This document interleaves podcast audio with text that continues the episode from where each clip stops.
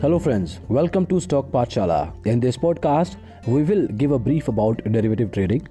We'll have a look at the specifics of this form of trading, along with the specific entities you should be aware of. Now, a derivative is basically a financial contract, and a contract is done between two parties. This kind of a contract gets its worth from a fundamental asset. Now, this asset could be anything. When you are using a derivative, the buyer decides to buy a certain asset on a specific day at a specific price. So there is some sort of commitment that is done. That commitment will be fulfilled or not, that's a different ball game. But this sort of contract is done when you are entering into derivative form of trading. Now most of the times derivatives are used for different assets. It could be a commodity like gold or oil. It could be a currency pair with derivatives, for example the US dollar with euro some of the derivatives derivatives used to uh, depend on stocks while there are that depend on bonds as well. So you can understand when we said anything it could be any financial sort of asset or any investment product.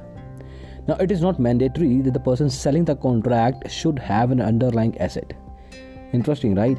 So there is no underlying asset and he is getting into a contract. But for that he can basically meet the contract terms by granting the buyer some money to purchase the asset at the current market price. Now, the seller can also give the buyer a different contract that will eventually offset the worth of the first one. But that is more of a advanced form of derivative trading.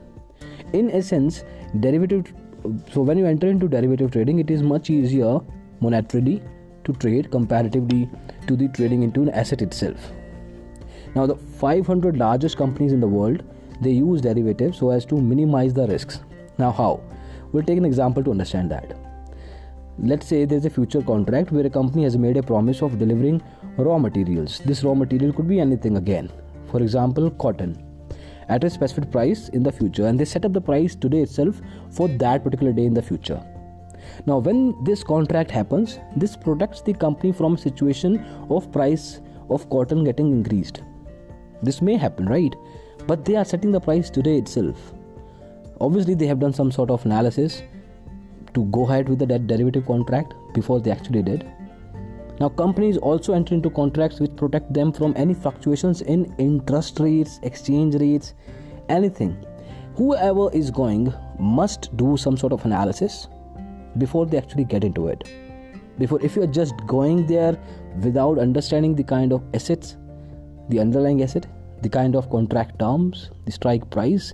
Obviously, we're talking about some of the specific terms.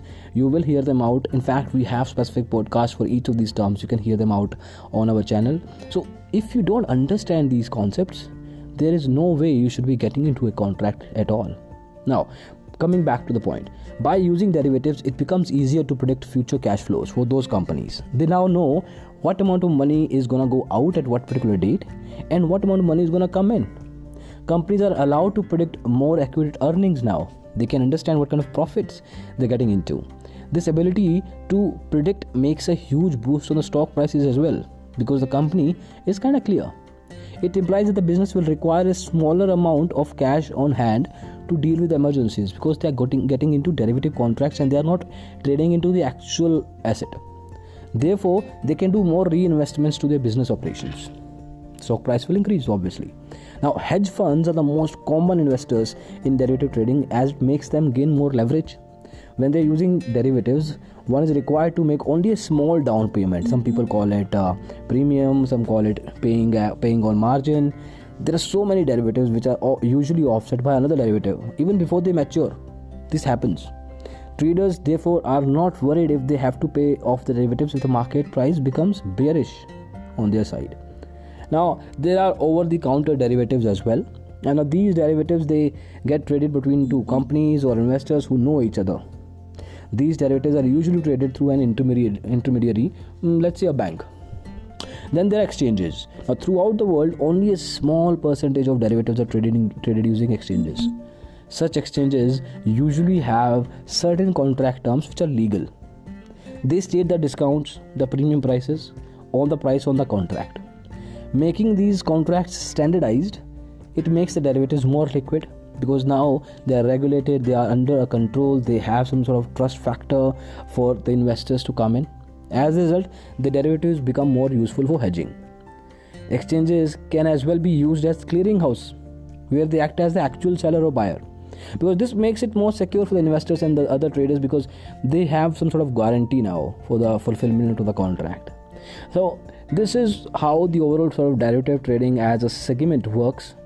And this is how different parties basically go into different sort of contracts with the specific conditions in terms of date in terms of price in terms of the uh, the initial uh, stock market uh, stock price of that particular uh, asset. So all these things do come into consideration when somebody is going to derivative con- uh, trading and they actually should be aware of all these terms.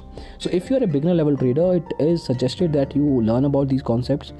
Practically you can actually try out something as well as long as you are understanding where and what you are doing. And then yes you can go ahead and make it as a you know normal sort of a routine for you in uh, any trading day. All right? So this was pretty much it. We wanted to cover in this podcast for you. Hopefully you were able to learn something new today. We'll see you in the next podcast soon. Thank you so much for listening to this one. Bye bye